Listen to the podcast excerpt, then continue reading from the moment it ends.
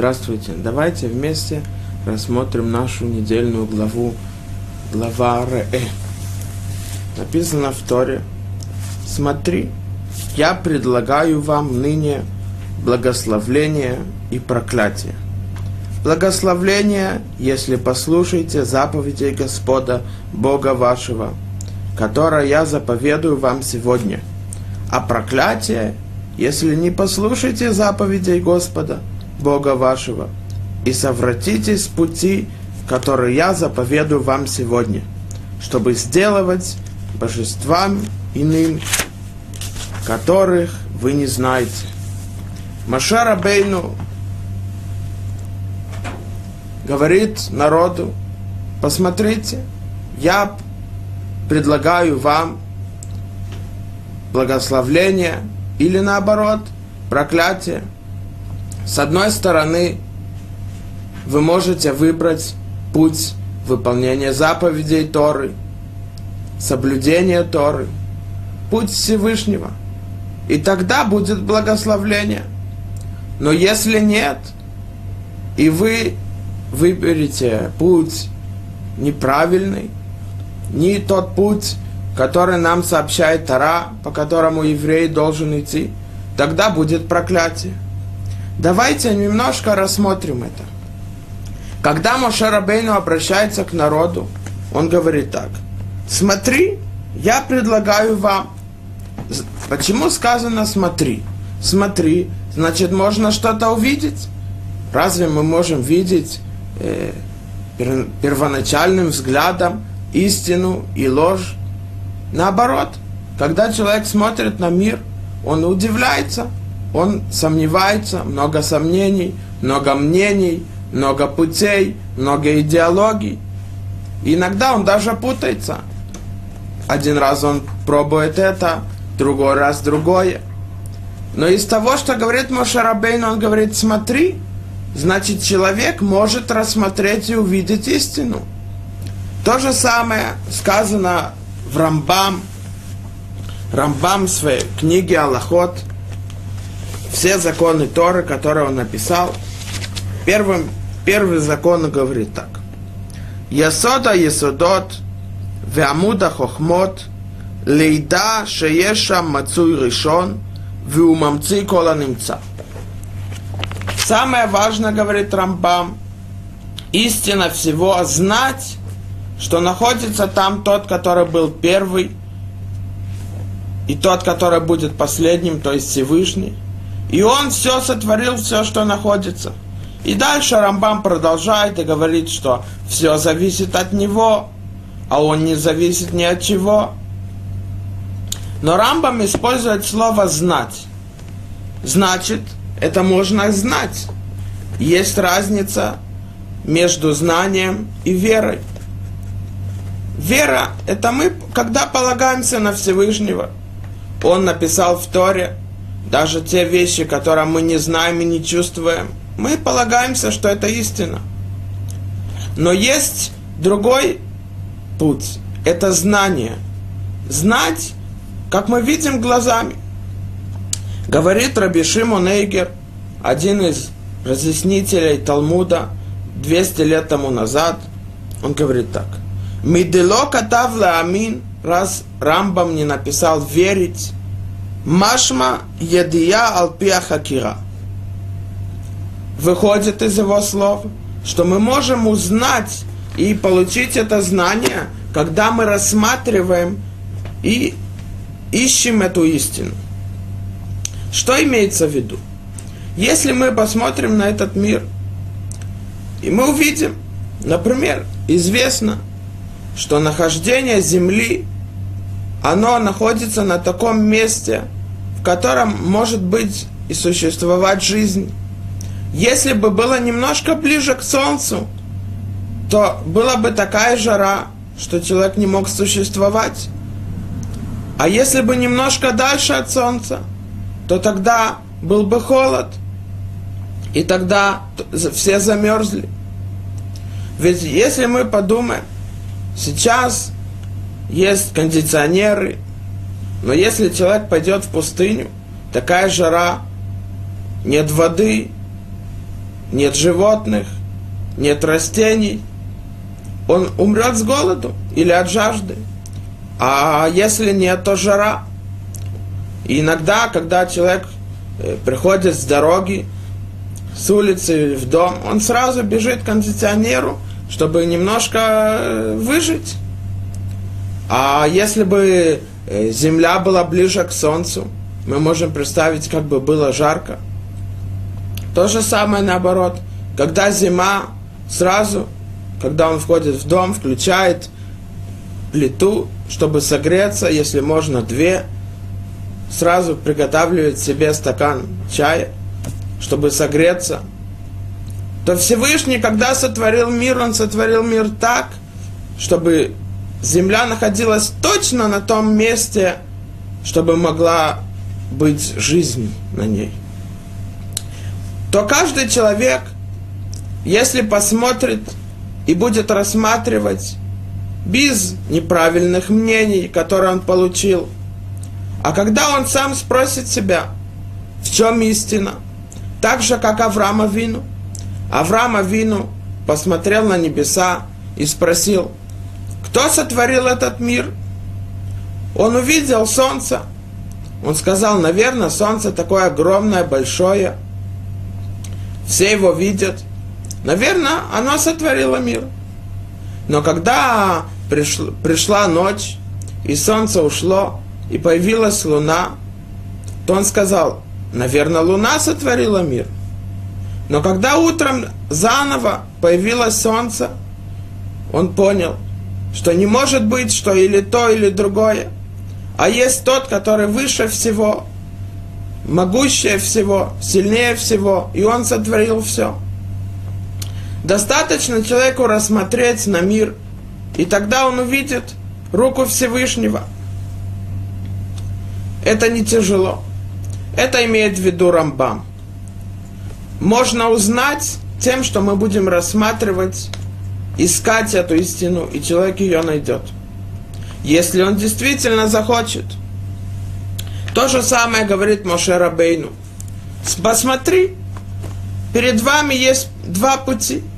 Путь жизни и путь смерти. Значит, мы можем это увидеть. Тем, что мы смотрим на природу, на все существа, которые Всевышний сотворил. Но есть здесь еще одна – вещь. Посмотри, имеется в виду так. Когда они стояли на горе Синай, то мы уже говорили на прошлой главе, что они увидели, что власть Всевышнего – это истина, это живое, это не просто какие-то идеи. И это им говорит Моша Рабейну. Вы видели, посмотрите, вы знаете это, вы видели это своими глазами. То есть здесь мы видим, что есть две возможности прийти к истине. Первое – рассмотреть на природу, на все, что Всевышний сотворил Вселенной. С другой стороны, то, что они видели на горе Синай, что существование Всевышнего и власть Всевышнего – это истина, это правда, Он находится с нами. Если мы увидим, мы увидим интересную вещь. Гмара в Масахат Шаббат рассказывает так на странице Пейхет. Трактат Шаббат, в котором сказаны все законы соблюдения Шаббата и запреты нарушения Шаббата. 88 глава. Говорится в ней так. Беша Амар Раби Элазар, сказал Раби Элазар, Беша Шигдиму Исраэль, Наасе Нишма, יצתה בת קול ואמרה להן, מי גילה לבניי רז זה, שמלאכי שרת משתמשים פה. Когда при, перед получением Торы народ Израиля сказал, мы будем выполнять все законы Торы, которые написаны в ней. А потом мы слышим, они опередили обещания о выполнении, обязанности о выполнении законов Торы – до того, как они вообще узнали, что в ней написано. И в тот момент Баткол, это когда голос Всевышнего, который сказал, кто сообщил этот секрет моим сыновьям. Что имеется в виду? Говорит Гмара, там трактат Шабате дальше. Так же ангелы делают. Вначале они говорят, мы выполним волю Всевышнего, а потом слышат ее. Что имеется в виду? Ангел, говорят кадмоним предки в книгах, что это посланник, шалех. Задача ангела выполнить волю Всевышнего. И раз ангел, он знает истину, он знает, что Всевышний, он, у него власть, и он царь вселенной, то они хотят сделать его волю. То же самое, когда евреи опередили, сказали, мы выполним, а потом услышим, они поняли, что есть истина, что у Всевышнего есть власть. Настолько, что было удивление. Давайте немножко это рассмотрим. Ведь почему? Если мы приходим к другому и мы говорим ему, смотри, давай, пообещай мне, что ты сделаешь то, что я попрошу у тебя. То он говорит ему, сначала ты мне скажи, что ты хочешь, а потом я скажу, я хочу или нет. Откуда я могу знать, если ты меня попросишь что-то, что невозможно, или то, что будет тяжело мне сделать, почему я должен буду обязан тебе? Но мы видим, что евреи не так сказали. Они не знали, что написано в Торе. Они ее не видели. Но все равно приняли ее. И были обязаны обещанием выполнять ее и быть обязаны выполнять законы ее. Когда мы видим в книге Шмот, что рассказано о том, как еврейский народ пришел к горе Синай, в книге Шмот написано так. Ваихан Хаам Кенегеда. Говорится там в Раши интересную вещь. Говорит Тара. В третий месяц по выходе сынов Израиля из земли египетской, в самый день пришли они в пустыню Синайскую. И двинулись они из Рефедима и пришли в пустыню Синайскую и расположились станом в пустыне – и расположился там Израиль против горы. Спрашивает Раши, что значит распо, расположился там Израиль против горы? Говорит Раши Акадош, Киишахад белевихад. Как один человек одним сердцем. Потому что написано про, о Израиле не о каждом. И расположились они там, а расположился Израиль Значит, все были вместе. Это говорит Раш. То есть настолько они были вместе, что они как одно единое. Но если мы посмотрим до этого, когда Тара нам рассказывает о выходе из Египта, то говорится в Торе интересная вещь, что на третий день, когда евреи вышли из Египта, то написано в Торе, что Паро приказал собрать всех солдат, взять с собой лошадей и колесниц и гнаться за ними, то написано так.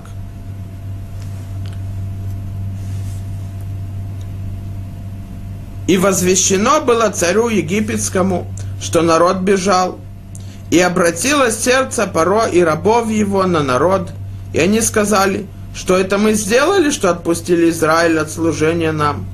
И запряг он колесницу свою, и народ свой взял с собою, и взял шестисот колесниц отборных, и все колесницы египетские, и начальников над всеми ними. И, и ожесточил Господь сердце Паро, царя египетского, и он погнался за сынами Израилевыми. А сыны Израилева уходили под рукой высокую. И погнались египтяне за ними и настигли их, расположившими у моря. То здесь написана интересная вещь, что когда они гнались егип, египтяне за народом Израилевым, то написано, что Египет гнался за ними. Так написано в Торе. Ваирдефу Мицраи Махареге. Спрашивает здесь Раши на том месте вопрос, почему написано Египет гнался за ними. Египтяне, солдаты египетские гнали за ними. Отвечает Раши и говорит так. Белевихад кеишехад.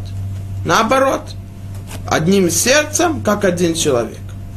Давайте спросим вопрос.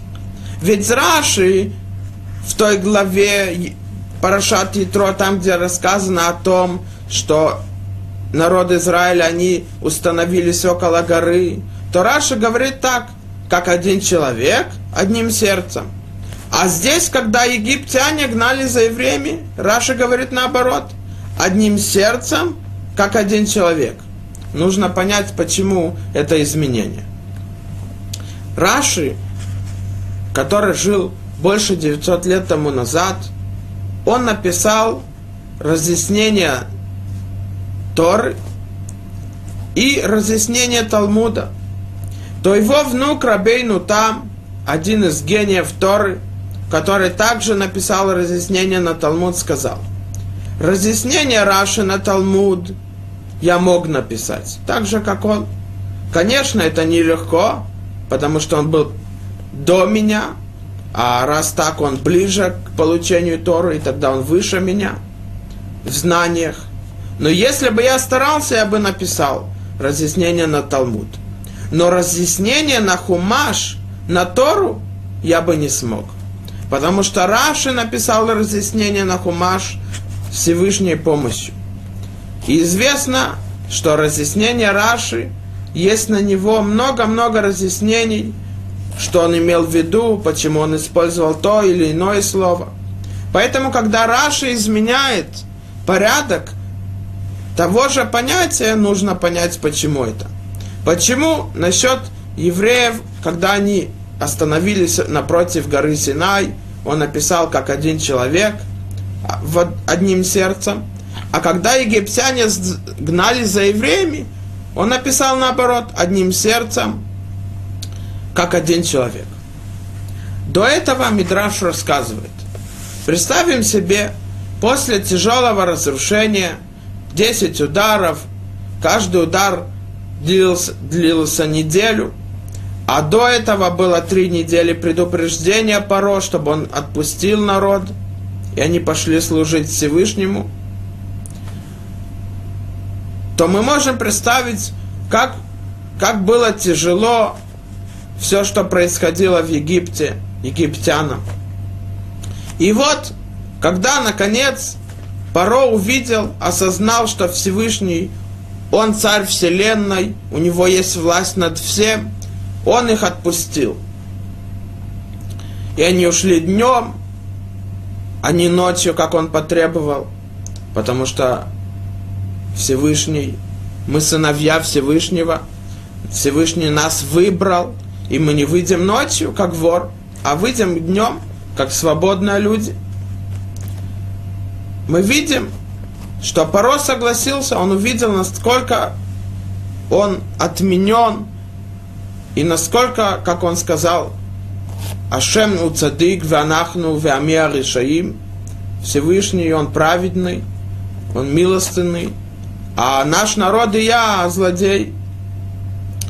И вот после того, как вышли, то Паро на третий день говорит, мы должны догнать их, как мы так их отпустили. То если бы такое произошло, кто, кто-то согласился бы еще гнаться после того, как написано, что первенцы в Египте был крик и плач, от того, что в каждом доме не было дома, говорит нам Тара, котором не было мертвого, в каждом доме был первенец, и, и первенец, рассказывают мудрецы в, Агаде, что имеется в виду любой вид первенцев, это была э, женщина или это был мужчина, был э, старший сын, и даже если было так, что уже были у него сыновья, все равно и, или какие-нибудь важные люди и так далее, то после этого кто-то бы согласился просто так гнаться за евреями. Пусть идут. Мы увидели, что у Всевышнего есть власть, и никто не может восстать против него. Как, как он все-таки их уговорил? Мидраш говорит, что за, ни, за народом гнались миллионы-миллионы солдат. Настолько, что когда евреи обернулись, они увидели, столько было, как, как песок на пляже. Как он их уговорил? Мидраш говорит так. Написано до этого. Написано до этого. Вейках шеш рехов. И он взял с собой 600 колесниц, и на каждой колеснице были солдаты и так далее. Говорит Раши, что значит он взял? Разве можно взять руками солдат, людей? Имеется в виду, попросил, чтобы пошли за ними. Что значит взял? То говорит Раши так, что он их уговорил, соблазнил. Он им сказал так, если вы пойдете за ними, и, и чтобы уничтожить всех, то говорит Паро, что каждый царь, когда есть война, он прячется где-то сзади, в каком-то бункере. Я буду первым. И так написано в Торе, что он гнался первым. Кроме этого, он им сказал так, что любой царь, когда завоевывает другую страну или другую армию, то то, что то они берут все богатство той страны, то обычно царь берет большинство себе, а немножко оставляет солдатам, другим. Я, мы с вами разделимся пополам. Так он им сказал, он их соблазнил. Поэтому Раши говорит там, когда египтяне гнали за евреями, они гнали с одним сердцем. Сердце это чувство, это эмоции, страсть. Он их соблазнил, уговорил обещаниями о богатстве, о власти. Но они ж не, за ним гнались не из-за того, что они знали, что он прав, а только потому, что им было выгодно. Но когда еврейский народ остановился напротив горы Сина, они становились как один человек. Там, где написано человек, имеется в виду мысль, ум – они видели, что это истина. А потом Раша там говорит, как один человек одним сердцем. Но вначале, из-за того, что они увидели, что Всевышнего есть власть, они видели это своими глазами. И Нейну, Раув и Лазар, наши, наши глаза видели, они чужие. Они из-за эмоций. Это то, что Моше Рабейну говорит. Рассмотри, посмотри, я даю перед вами правильный путь и неправильный путь. И вы выбираете. Потому что они видели это своими глазами, как истина, как правда, а не просто как то, что написано, как хорошие идеи и хорошие мысли. Если мы еще рассмотрим нашу главу, этот первый посук, нужно рассмотреть несколько вещей. Во-первых, написано в Торе, в начале написано единственным числом. Смотри, я предлагаю вам, а потом множественным. Это первый вопрос. И этот вопрос спрашивает на нашу главу Орахайма Кадош. Говорит Орахайма Кадош, царих ладат лама амар лашон рея ладварим. Во-первых, говорит Орахайма Кадош, нужно узнать и рассмотреть, почему в Торе сказано словом «рассмотри», а не «услышь» или «не подумай» и так далее. Или просто сказать, что то, что написано «бисмотри», я предлагаю вам ныне благословление, проклятие и так далее. Второй вопрос, то, что написано «анохи», «я». Почему Моше Рабейну сказал «я предлагаю»? Сказал, сказал бы, пред, предлагается перед вами благословление или проклятие. А третий вопрос, говорит Орахай, то, что мы сказали, почему вначале сказано «смотри» единственным числом, ведь вся глава дальше сказана множественным. Объясняет Орахай Макадош и говорит так. Венире шакаванай Келефи шабаля авхирам беолама ильон. Ведь что здесь было?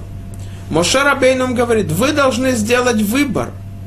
Выбор истины, выбор правды, высшего дара, высшего благословления, путь Всевышнего. Поэтому, что нужно сделать?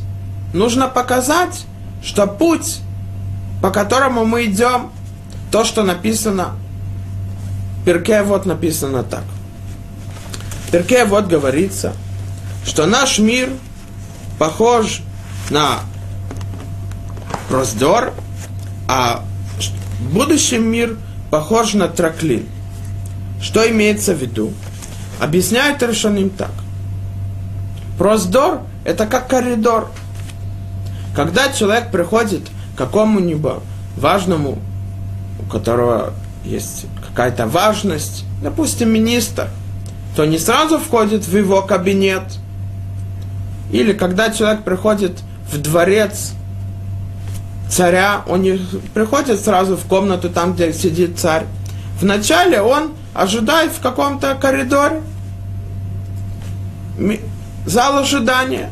И когда ему скажут, царь готов принять тебя, говорить с тобой, он входит в тот зал или проходит несколько комнат, пока он не доходит до того зала, в котором сидит сам царь. То же самое. Наш мир – это как коридор. Потому что а тот мир – это как тот зал, в котором сидит царь. Тот кабинет, в котором сидит министр. Наш мир, задача его, чтобы мы подготовились к будущему миру. Потому что будущий мир – это самое важное. И это то, что говорит ему Шарабейну. Говорит ему Шарабейну, вы должны сделать выбор. Но вы должны знать, что этот мир, он не цель. А мы должны его использовать для самой цели, это будущий мир. Но, говорит Орахайма Кадош, ведь если придет человек и скажет другому, смотри, сделай выбор, так как ты живешь, это неправильно, а нужно жить, как я живу, то ему скажут, кто сказал, кто знает, что ты прав, может просто у тебя есть какая-то причина или выгода, или интерес, чтобы я изменил и жил так, как ты. Или ты хочешь иметь власть, или ты хочешь иметь силу. Кто сказал, что ты прав? Говорит Орахайма Кадош. Моше Рабейнум говорит, я. То есть, я испытал и этот мир, и я говорил с Всевышним, когда я получал Тору, и Всевышний изучал меня законы Торы, то я говорил с ним, я видел, что означает дар и благословление в том мире. И я видел эти две вещи. И я знаю, что лучше. Это он им говорит. Рассмотри, посмотри. Я представляю перед вами, я даю перед вами этот выбор. Потому что я уже это почувствовал. Говорит Орахайма Кадош, как Моше Рабейну почувствовал. Говорит Орахайма Кадош там. Кигу и сигла кир туво ламазе, кая гадол меот мелех, вемелех, веашир гадол. Говорит Орахайма Кадош так. Ведь с маленького возраста Моше Рабейну был воспитан в дворце у Паро. Мы можем представить дворец Паро, Паро, который имел власть над всем миром, так написано в трактате Мигила. И, конечно, иметь власть над всем миром, он был самым богатым Паро. И Моше Рабейну жил и рос в этом дворце. Кроме этого, известно, что после того, как Моше Рабейну сбежал из Египта, потому что он был в опасности из-за того, что он убил того египтянина, который избивал и мучил евреев, и сам Паро приказал наказать Мошарабейну, то Мошарабейну сбежал, то Тара сама не рассказывает, что произошло с того момента, когда он сбежал из Египта, до того момента, как Всевышний дал ему заповедь вывести народ из Египта и одаревать им Тору на горе Синай. Но Мидраш рассказывает, что Моше Рабейну был мудрым и умным человеком. И Моше Рабейну, когда он сбежал, он был царем до 60 лет, 80 лет Всевышний ему дал заповедь вывести, вернуться в Египет и вывести народ из рабства, чтобы служить ему. И 60 лет написано в Мидраше, что Моше Рабейну был царем в стране Африки. То понятно, что Моше Рабейну был, кроме этого, и лидером, и был героем, так говорят Хазаль. И кроме этого, он был очень богатым человеком. И Моше Рабейну им говорит, я чувствовал этот мир, у меня было богатство и власть, и сила, и мудрость. Я испытал все, что есть в этом мире, и я вам говорю, я испытал то, что будет в том мире. Когда еврей выполняет заповеди, он получает вознаграждение в будущем мире после смерти. Если нет, будут наказания. И я испытал и этот мир, и будущий мир. И я вам, тот, который испытал, я вам говорю, сделайте этот выбор. Давайте рассмотрим эту вещь. Написано в Хазаль, Перке вот так. Четвертая глава, 22 Мишна. Он говорил, лучше один час духовного наслаждения в раю, чем все наслаждение целой жизни в этом мире. Говорится так в Мишне. Лучше наслаждение от вознаграждения, когда выполняет заповедь и получает из-за того, что я выполнил награждение – то это намного лучше, говорится в Мишне, чем, дух, чем все наслаждение целой жизни в этом мире. Что имеется в виду? А там один час в том мире. Имеется в виду так. Говорит Рабильяу Деслер, один из мудрецов Торы прошлых поколений, он говорит так. Один час насл... духовного наслаждения в будущем мире – намного важнее, чем все наслаждение всей жизни в этом мире. Он говорит так. С первого человека все наслаждения всех людей до нашего времени, если собрать все это вместе, это даже не достигнет одного часа наслаждения в будущем мире. Мы видим, что в этом мире, кроме духовного наслаждения, нет другого наслаждения. Обычно люди говорят так. Тот другой, у него есть наслаждение, радость. Принято. Люди говорят, тот, который радуется, у того, у которого есть радость и счастье, он живой, он живет хорошо, хорошей жизнью. И каждый, никто не скажет, я рад, у меня есть счастье. Но он скажет, у другого есть счастье. Вопрос, кто-то достиг этого счастья. Если мы спросим каждого человека о себе, ты достиг счастья, он скажет нет, но мой сосед да. Что такое счастье? Человек думает, вот, у меня будут много денег, тогда я буду счастлив. Но если мы спросим, у тех людей, у которых да, есть много денег, и они да, богатые, вы счастливы? Они скажут нет. Это нам, другим кажется, что они да, но по-настоящему нет. Я слышал рассказ, что в Америке есть один город, в котором живут очень-очень богатые люди. И вот один из этих богатых людей рассказал, что происходит. Допустим, есть группа богатых людей в том городе – и каждый дру, дружат друг с другом, общаются друг с другом.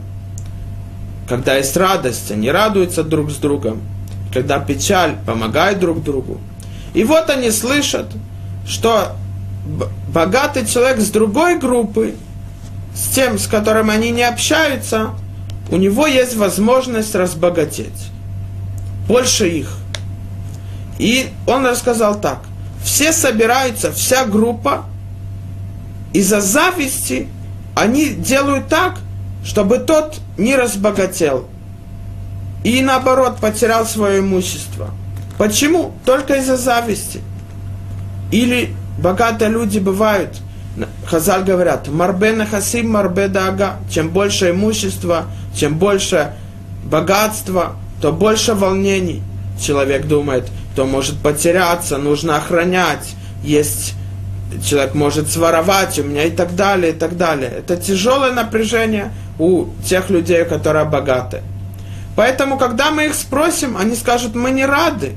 Мы только зарабатываем деньги, еще, еще, еще, но пользоваться мы ими не пользуемся, потому что кроме того, что у нас есть все время переживания, страдания, муки, кроме этого мы не получаем от, это, от этого богатства никакого наслаждения. Даже если со стороны другим кажется, что это так.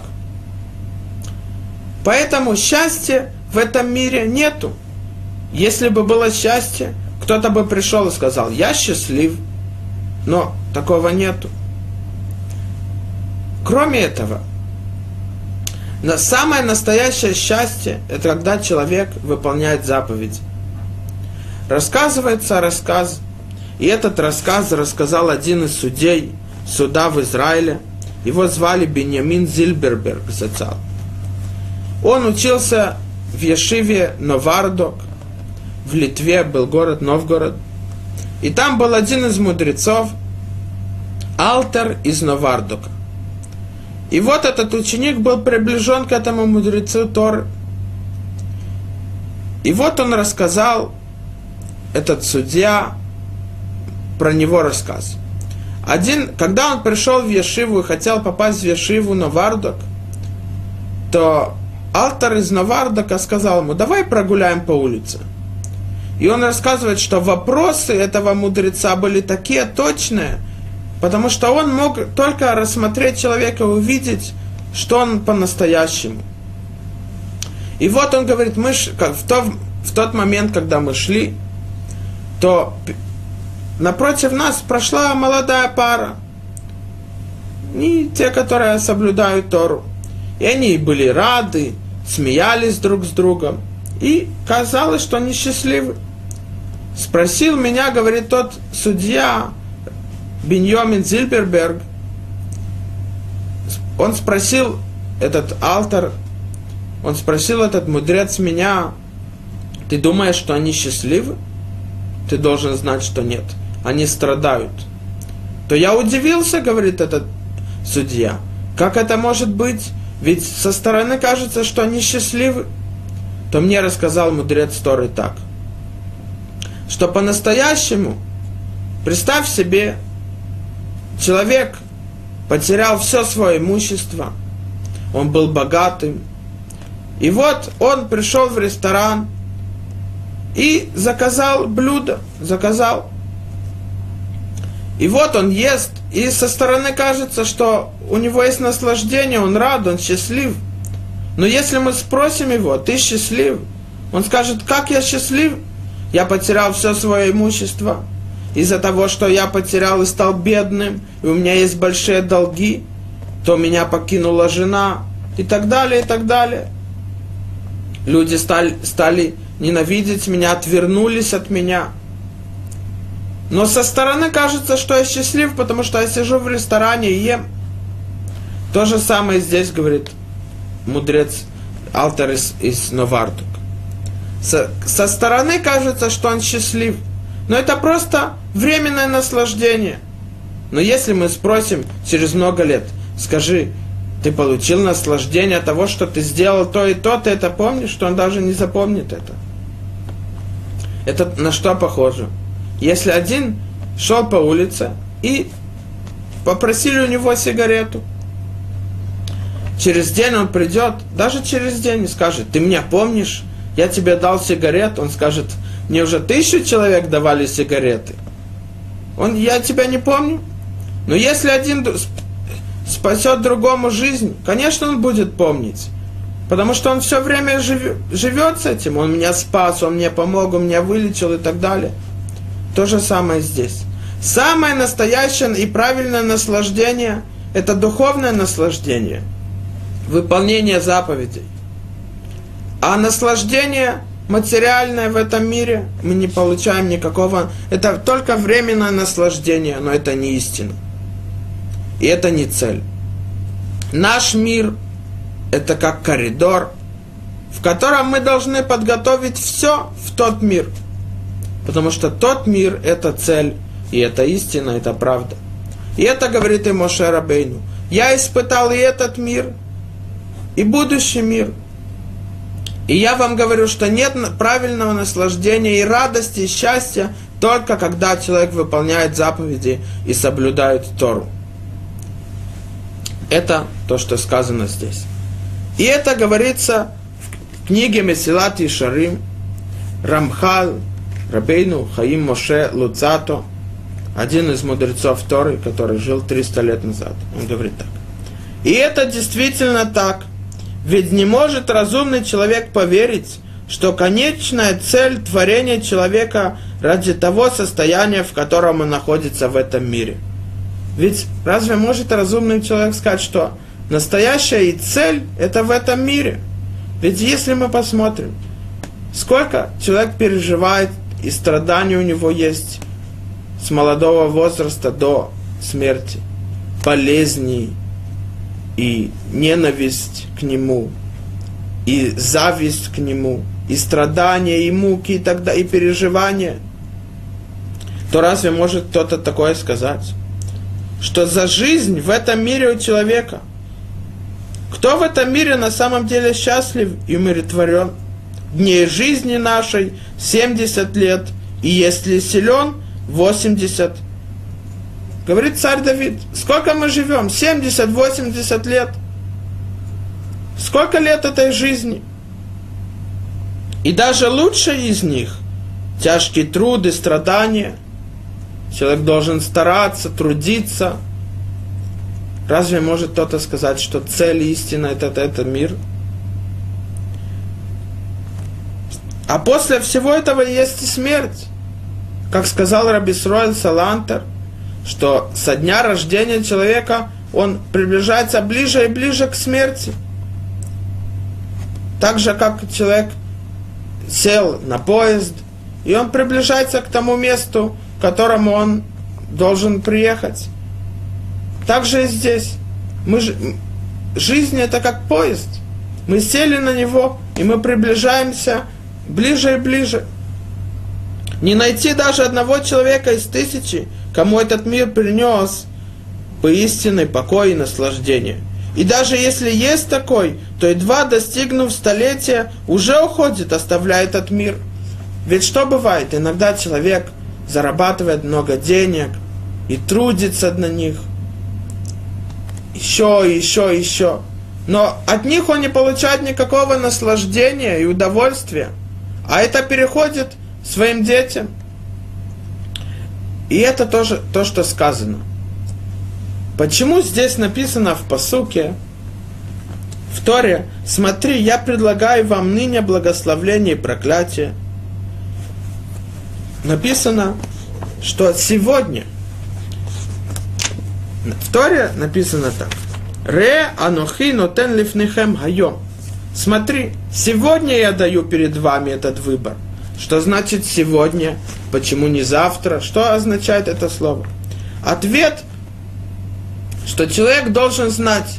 Иногда человек думает, ну, я молодой, у меня еще жизнь впереди. То говорит ему Тара, нет – Сегодня ты должен сделать этот выбор. Потому что если нет, кто знает, что будет завтра? Ведь в конце концов мы никто не знаем, что может произойти завтра. И это что говорит Месилат Ишары. Иногда человек зарабатывает, он стал богатым, хранит в стороне эти деньги и думает, вот, я еще молодой, у меня есть время, я буду получать удовольствие и наслаждение от них – но никто не может знать, что будет завтра. И в конце концов он умирает, и кому это остается? Те, которые после него. А он сам никакого наслаждения не получил.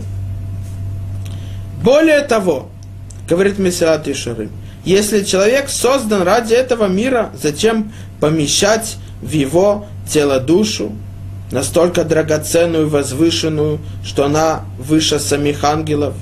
Тем более, что она сама не находит никакого удовлетворения во всех наслаждениях этом мире, как мы видим. Человек не может получить наслаждение от этого мира – когда человек выполняет какой-то хороший поступок, он может получить такую большую радость и много времени.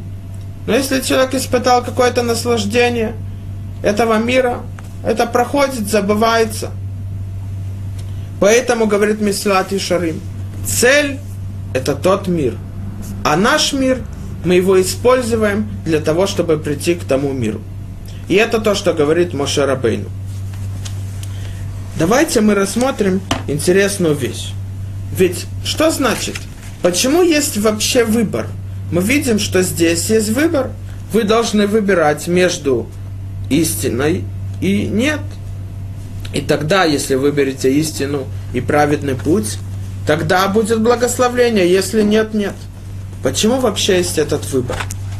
Сказано Рамхал в книге Дера Хашем «Путь Всевышнего», вторая глава, первая часть. Хине тахлит бебрия аяла и ты в метувойт барах золото. Для чего Всевышний сотворил мир? Разве требуется Всевышнему что-либо? Всевышний говорит, они решен, они ахарон, я первый, я последний. Я все сотворил. Говорит Рамхаль, Всевышний сотворил мир, потому что он хочет давать, делать хорошо и благословление и дар другим.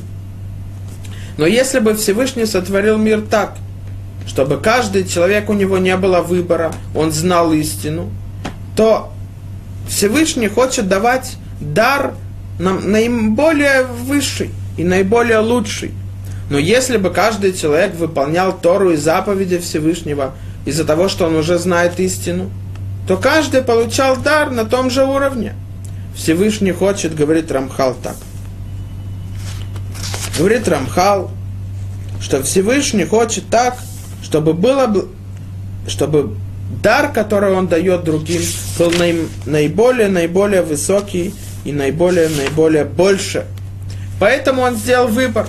Когда человек делает выбор и выбирает правильный путь, тогда он сможет получить и достигнуть, и приблизиться к Всевышнему, каждый на своем уровне, по, тем, да, по тому, как он был сотворен.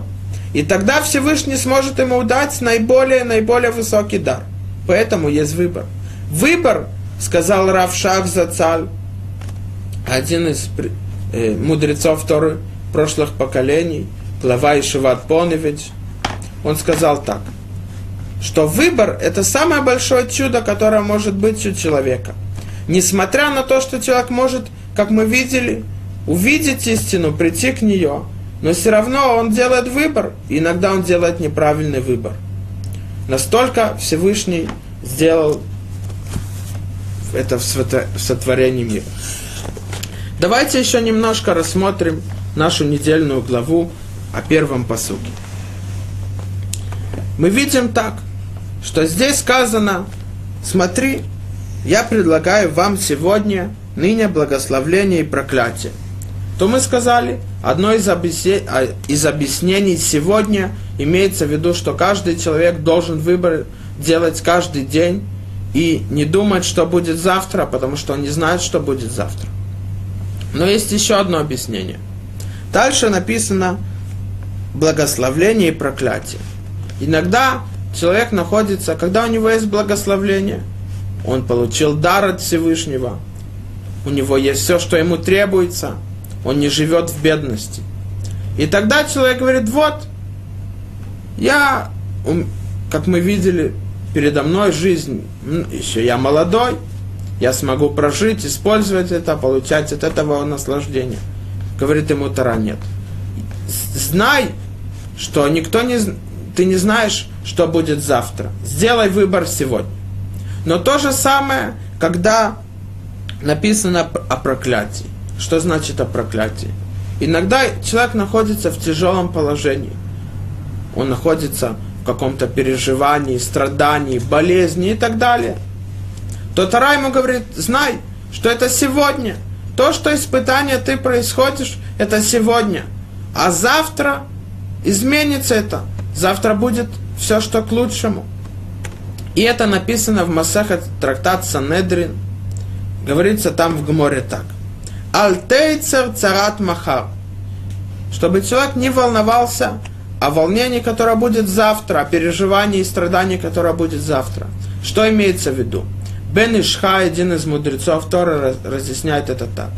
Тара нам хотела сказать, ты находишься в ситуации, когда у тебя хорошо, ты должен знать, что ты должен измениться сегодня, потому что никто не знает, что будет завтра. Но даже если ты находишь в ситуации, когда у тебя есть переживания и страдания, ты должен знать, что это не навсегда. Это только сегодня тебя Всевышний испытает. И ты должен знать, что это все от Всевышнего, и изменить свой путь. И тогда завтра будет все, и придет все к лучшему. Рабисруэль Салантер спрашивает очень важный вопрос. Рабисруэль Салантер говорит так. Если мы посмотрим, когда сказано о благословлении, написано так. Благословление, если послушаете заповеди Господа, Бога вашего. А о проклятии написано совсем наоборот. О проклятии написано так. Говорит так. А если, а проклятие, если не послушаете. Но если мы посмотрим в Хумаш, то в Торе написано немножко другое. Написано так. Это браха ашер тишмю. Веаклала им ло тишмю. Что значит? Ашер имеется в виду, это как, слово означает, когда что-то известно. Но про, это сказано про благословление. А по проклятию сказано им лотышмю. Это сомнение, неизвестно. Так это на святом языке Лашона Койдыш. Имеется в виду так. Когда человек хочет возвыситься и изменить свой путь, и выбрать праведный путь, путь Торы, то Всевышний благословляет его до этого. То есть, для того, чтобы у него была сила и возможность возвыситься и выполнять заповеди Торы, Всевышний ему дает благословление до этого. Поэтому написано, это браха ашер тишмю. Я вам даю благословление для того, чтобы вы услышали. То есть, для того, чтобы вы выполняли заповеди. Но про проклятие написано так. По проклятию говорит Рабисло Исроэль Салантер наоборот – когда есть проклятие, никогда из-за того, что это как наказание, когда человек не выполняет заповеди, а из-за того, что я не выполняю заповедь, это делает так, что я отдаляюсь от Всевышнего, и поэтому сразу есть проклятие. Проклятие, оно после того, как я нарушаю запрет. А благословление, оно до того, как я выполняю заповедь. Почему? Чтобы я мог и у меня было больше силы выполнять заповедь. Кроме этого, если мы увидим эти псуки, мы увидим так. Насчет благословления, а оно говорится, когда еврей выполня, будет выполнять заповеди, то написано, как мы сказали, о том, что нет никакого сомнения. Слово «ашер» означает, что так оно будет – а проклятие сказано им. Им это если, может быть так, может быть так. Разъяснение этого так. Рассказывается рассказ про последнего рава города Москвы, до того, как закрыли все синагоги в Москве при сталинской власти, и Махшимой. То он рассказал рассказ в Йом-Кипур так. Рассказ о том, что к нему пришли на суд Торы два еврея. Один утверждает, что курицы, которые находятся у другого, принадлежат ему, он своровал их у него. А тот говорит, нет, это мои. Сказал им Рав Москвы так. У тебя находится курица сейчас, и ты утверждаешь, что это твои. Сделаем так. Ты раскроешь клетку, и посмотрим, кому они пойдут. Если они останутся у тебя, тогда это твои. Но если они пойдут во двор того, который утверждает, что ты своровал их у него, значит это его. Говорит Рав Москвы так. То же самое еврей. Еврея можно взять, посадить в тюрьму, запрещать ему выполнять заповеди, наказывать тяжелыми наказаниями за это, как мы знаем. Многие-многие поколения, когда было запрещено выполнять законы Торы, то все равно, говорит Рав Москвы, еврей, его душа, она хочет приблизиться к Всевышнему, к Творцу ее. Поэтому даже если ее посадят тюрьму, закроют, запретят, все равно, когда будет момент, возможность, он вернется к Всевышнему, он будет выполнять заново его заповеди, соблюдать Тору. Но, говорит, но это и есть объяснение. И почему написано про благословление, которое будет, когда человек выполняет заповеди Тору? Слово Машер, что это так и будет. Потому что душа, в конце концов, еврея всегда знает истину. А проклятие написано в сомнении им, если так будет, тогда будет проклятие. Потому что ни одна, ни один еврей, его душа, он знает, что это плохо. Поэтому это сомнение.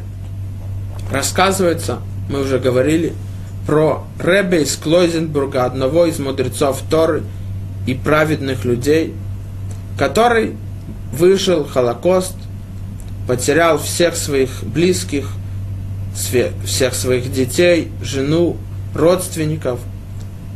У него была, он был глава Ешивы, рав города в Европе до войны. И здесь, после войны, он создал все заново. Он поженился, создал семью, открыл Ешиву большую, открыл и построил больницу здесь, в, в стране Израиля. И рассказывается про него так, что когда, был, были, когда было уничтожение евреев из Венгрии и Румынии, то с ним в палате жил один э, еврей с Венгрии. И он сказал ему, все время он говорил, Ребе, я, это ошибка, я вообще здесь, я не знаю, как я здесь оказался. Это просто не ошибились. Я важный человек, я был глава Центрального банка в Венгрии, министр финансовых дел. Не это просто ошибка. И каждый день он так ему говорил. То Рэбе ему сказал, смотри, ведь все-таки ты находишься здесь, посмотри, что произошло. Ты служил своей стране, ты восстановил, э, э, ты восстановил ее, возвысил ее, ты был главой, э, директором главного центрального банка в, в стране, ты служил и сделал так, чтобы не было бедных и так далее. Но посмотри, как они против тебя повернулись. Смотри, где ты находишься. Мы все идем к смерти.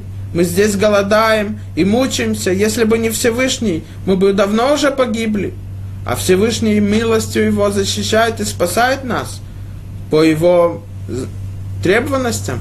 Ведь мы не знаем, почему один жив, другой нет. Это уже счета Всевышнего. Но мы видим, говорит ему Раби Миклойзенбук, посмотри, где ты находишься. То в конце концов, говорит Раби Миклойзенбург, он, когда он рассказывал этот рассказ, что тот согласился и сказал, действительно – Всю жизнь я жил ложью. Всю жизнь я не знал истинную правду. И сейчас я это осознал. И я возвращаюсь к Всевышнему.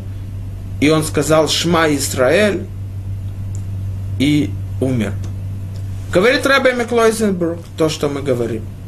Каждая душа еврея знает истину. Каждая душа еврея чувствует истину и видит ее. Но не каждая душа еврея – идет к козлу и неправильному пути. Это то, что сказано.